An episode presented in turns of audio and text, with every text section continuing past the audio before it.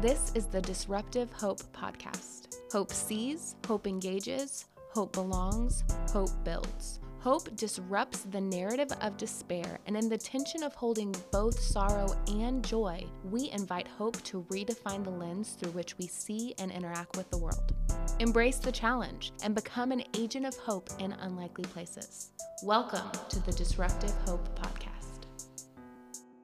This is our cross cultural leadership series, where we take a deep dive into leadership topics that affect cross cultural work with Dwayne Weehunt, founder and CEO of SOS International.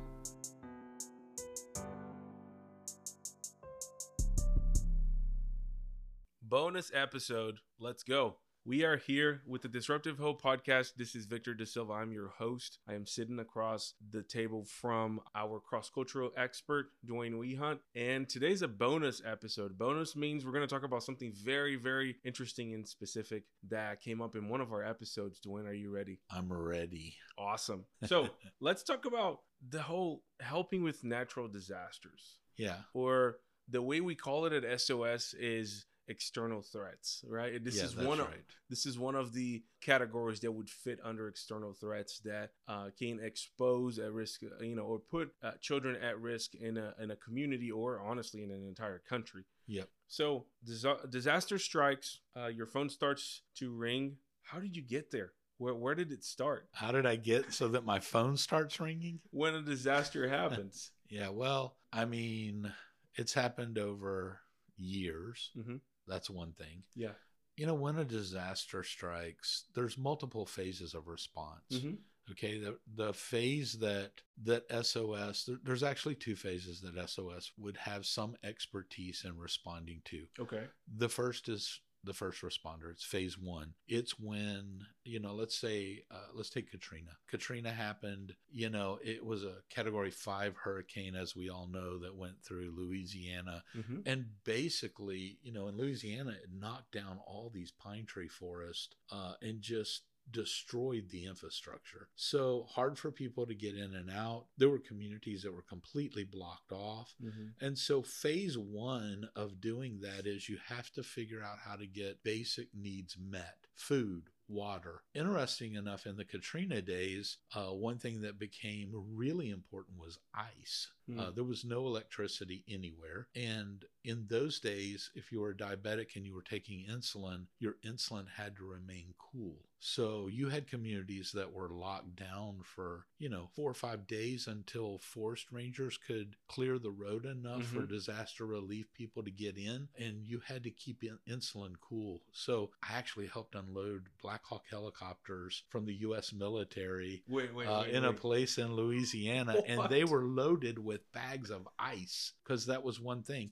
You know, we we got water from a water company in Pennsylvania, and Mhm. You know we had to bring truckloads of food in, and you know just set up, and and it's our value, right, to work with a local care network. So Yeah. we would work with a local group, and we would stage all that stuff, and they would help to serve and love their communities in the middle of a disaster. So the first thing you have to know is what phase you're in. So the the first phase is basic, Basic needs. needs. It's keeping people alive. One of the cool things that was a bonus that I had never even thought about that happened with Katrina for me is we were going back into these communities. We're the first people there Mhm. and I had all of these people. I came home with a list of over 300, I think, cell numbers where somebody said, Would you call my daughter? She lives in Cincinnati and she doesn't know if I'm alive or not. Wow. Or would you call my my mom? She lives and and I got to come home with a list of cell phone numbers and names and who their loved one was and call those people and say, "Hey, I just wanted you to know I talked with your dad. He wanted me to call you. He's okay."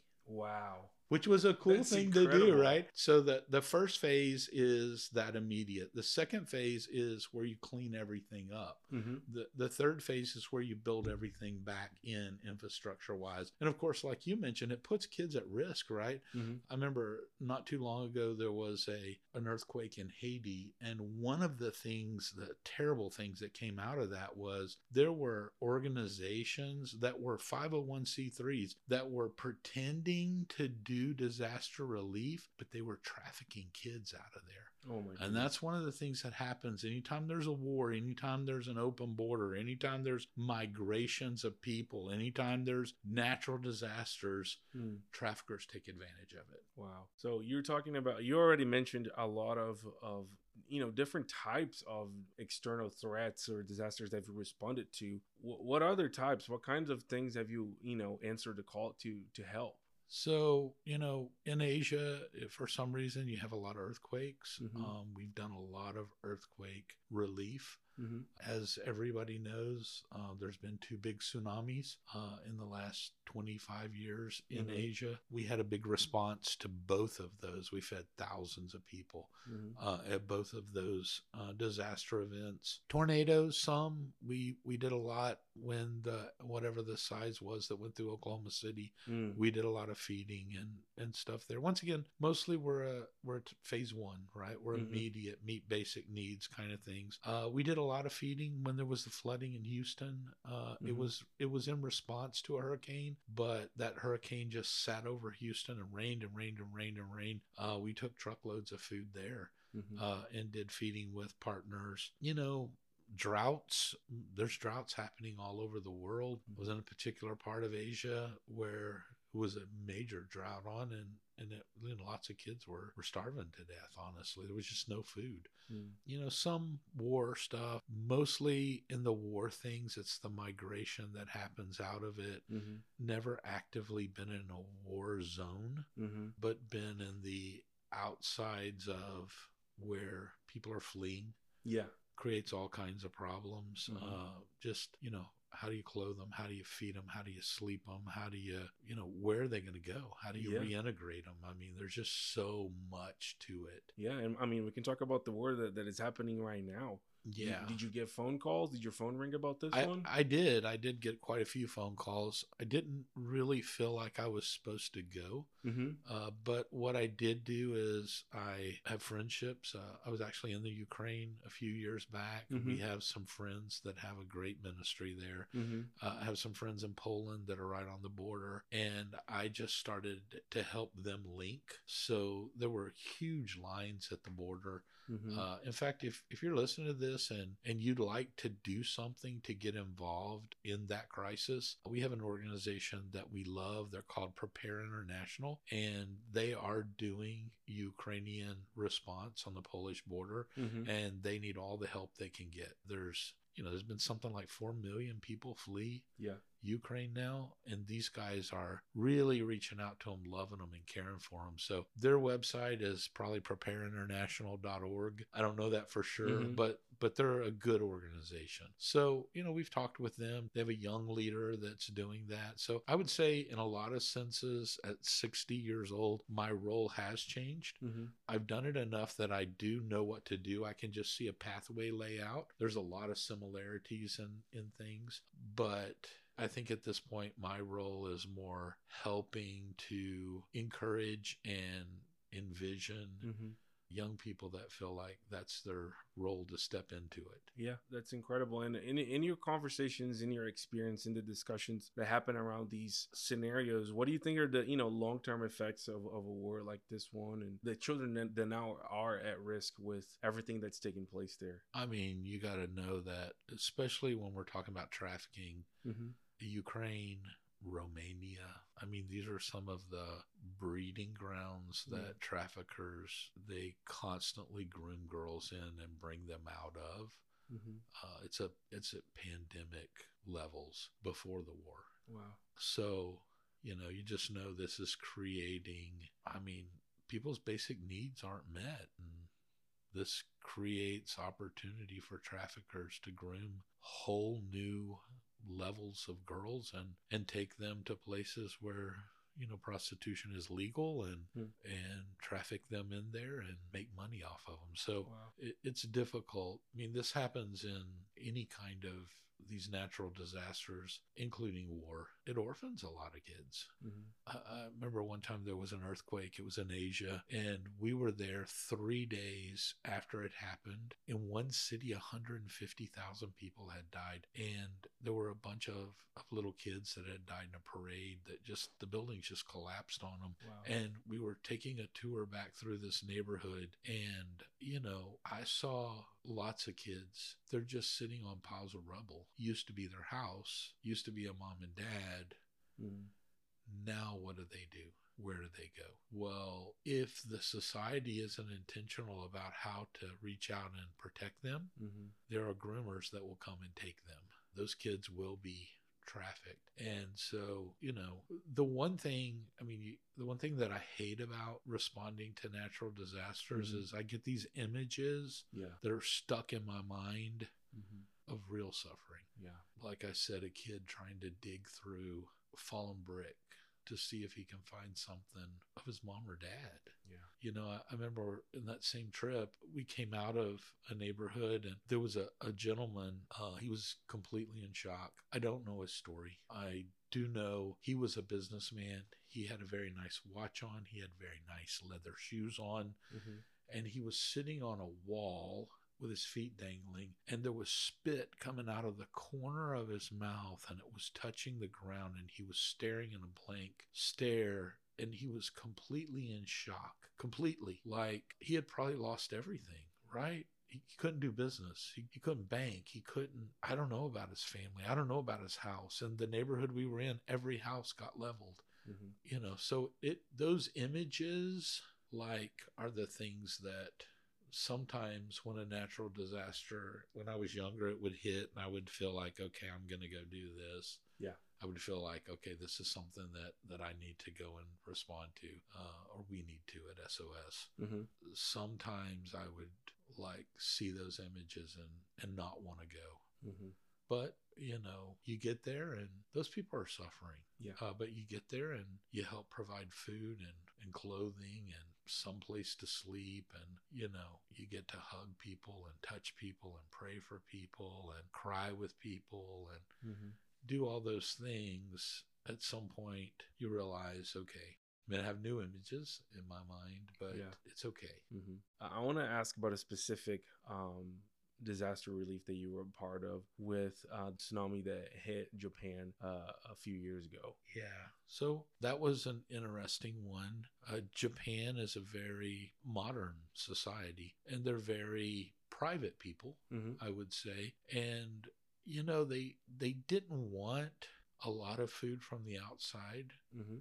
but it's it's critical. Like it's critical for Mhm. people to live. So, you know, once again it's it's the networking thing, right? It's the the friendships that have developed Yeah. over the years. So I have a friend that's worked in Asia a long time, uh, and I, I called him immediately when I felt like, okay, I'm gonna, I, I, I want to respond to this and and do something. And I called him immediately, and he said, okay. I know the person that we can get food into Japan through. And I said, okay. And I don't want to give her a name, but she has a fish processing plant with 30,000 employees. Can you Wow. imagine? Wow. in China. And she was supplying a lot of the fish for the nation of Japan, for a lot of the nations of the world. Mhm. Uh, we have it here. We have her fish here in the United States, right down the street. I could go down and get some. wow. But, you know, she voluntarily said, if you can get food here, then what I'll do is we'll take it through as all of our customs do, and I'll deliver it wherever you want in the nation. Wow.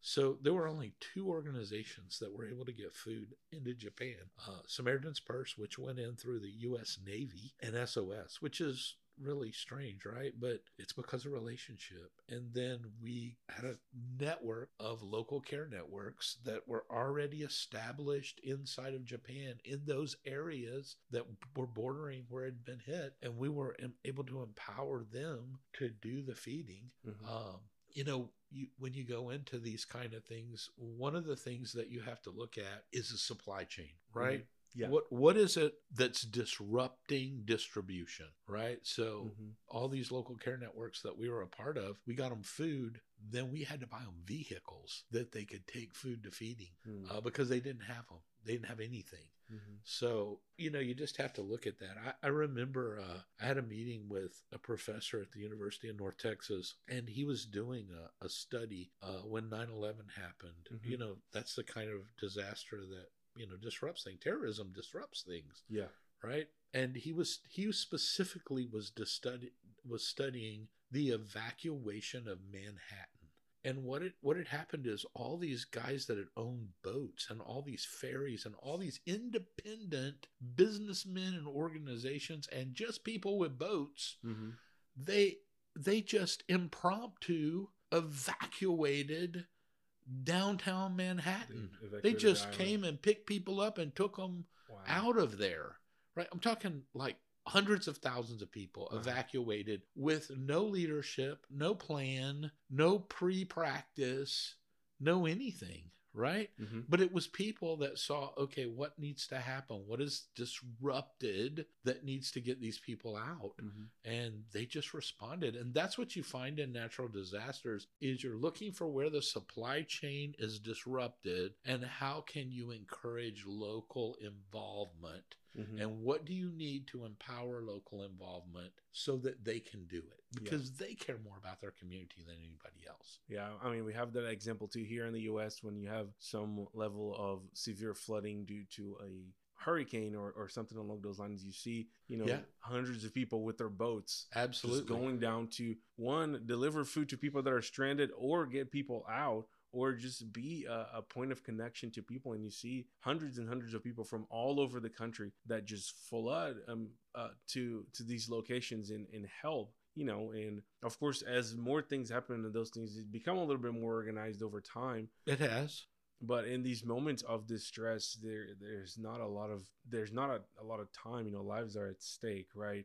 Right. Um i mean it, it kind of became a thing for us too even us locally with our uh, warehouse we have um prepared we are now prepared to respond to um you know disasters that may happen locally where a portion of our warehouse is actually fully dedicated to disaster relief we Right. have a stack and stock of uh you know supplies and water and canned goods and even uh, mattresses, pillows, and so many other uh, different things that people may not think through as uh, as initial, uh, you know, basic needs. In when something uh, takes place, and and when disaster hits locally, whether it's floods, uh, you know, tornadoes, or whatever it is that happens, we're ready to go. even recently we had fires here Yes. west of town and Yeah.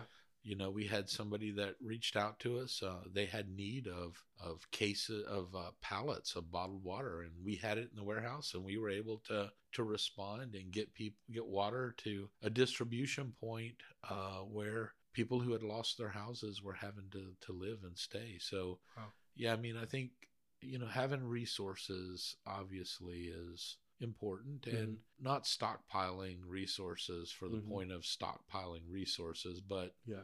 But to be a place where people know they can turn Mhm. if they need something Yeah, and I, I love that that was the case for us, and with these fires that you were talking about, I was, you know, it's it's affected a lot of people, you know, in a community in communities near us, and I love that. Hey, we need to call SOS because uh, you know they're gonna help. I, I love that we are that organization that people can reach yeah i to. love that too It's it's pretty incredible, and I want to just touch on something that kind of came up in our you know conversations, uh, you know, uh, off air, if I may. Um, you know, you've responded to disasters all over the world, and then in 2020 we were all hit with the with the uh, coronavirus pandemic, and uh, now we're talking about a a wide scale external threat that's that changed the landscape of uh, even supply chain and some of the things that you're talking about it changed the way we interacted with people you know we are talking about showing up and and then covid takes place. Well let's talk a little bit about how you know how you you walk through that that process of responding to, to something that big I mean, one thing that we did is we made a commitment to expand our warehouse by three times. So we knew we needed more space, Mhm. right? Uh, we really did try to focus on local partnerships mm-hmm. uh, instead of far away partnerships for local feeding. You know, I, I'll just use one company. There were multiples, but one company, Sysco Foods, Mm-hmm. you know, they had a built in distribution center all over our community. Mm-hmm. And they stepped up to the plate and said, you know, if you'll order a certain number of cases, I think it was only 35. Uh, if you'll order 35 or more cases, we'll drop it anywhere you want in the Metroplex. So it takes away that logistic problem, right? We didn't have to go out and hire a bunch of trucks. We did get one refrigerator truck, thank goodness, Mm-hmm. uh, because we were able to take some fruits and vegetables and milk and yogurt, cheese, and Mm-hmm. things that provide nutrients and protein and add them to boxes that we were feeding people. Uh, we had 102 different partners that are feeding in the Metroplex. We had lots of distribution points that were feeding on a weekly basis boxes of foods for families. Mm-hmm. We were part of that Farmers to the Table program where we could get fresh produce, you know, Mm-hmm. uh, it was a program that was provided through the federal government. We worked with Texas Department of Agriculture and was able to get, you know, meals and feeding going through them. Mm-hmm. You know, back to Sysco, you know, when the pandemic hit to a point where they shut down restaurants. Mm-hmm. Okay, now you take a company like a Sysco Food. Even at that time, 7 Eleven actually did the same thing for us. Sysco Foods, they have to prepare for what is going to be eaten in the next month and put it in their warehouse. Now, all of a sudden, all their outlets are shut down. Mm-hmm. Every restaurant in, in, in our city was shut down Yeah. right? So instead of those people letting things rot and throw them away, they actively sought partnerships with people that could feed those, that food in their warehouse to communities, Mhm. uh, to our community. Yeah. So, you know, when you can link that kind of connection between business and businessmen and women who care about their community Mhm. and and have resources and be able to link that with families who are their children are at risk because of something happening. Yeah. uh, that's a beautiful marriage. And uh, we saw that our community responded amazingly in the metroplex. And i'm sure that that story was repeated all across the world. For sure. That's no that's incredible. It's these are very encouraging you know stories of uh, of situations that are you know mostly out of out of people's control but you can see communities getting together rallying together to solve a problem right? That's what that's what sos is all about. It's rallying people within their communities to to solve problems to solve uh, you know uh, issues that children at risk are, fa- are facing every single day. So uh, this this has been incredible. Thank you so much for for sharing your stories about the you know being the the the, the natural disaster guy in our area. I don't want to be that but it's it's good because SOS has become part of it too, and I love that that DNA this passed is passed along, and we love it. We, we want to help, we want to be there. Thank you so much for listening to the bonus episode of the Disruptive Hope podcast. We are extremely grateful that you've spent this time with us. If you want to find out more about SOS, you can go to sosresponds.org and stay tuned for more uh, episodes coming up soon. Thank you for listening to the Disruptive Hope podcast. We would love to connect with you. Subscribe and follow us on social media for the latest Disruptive Hope content. For more information about SOS International, please visit sosresponds.org.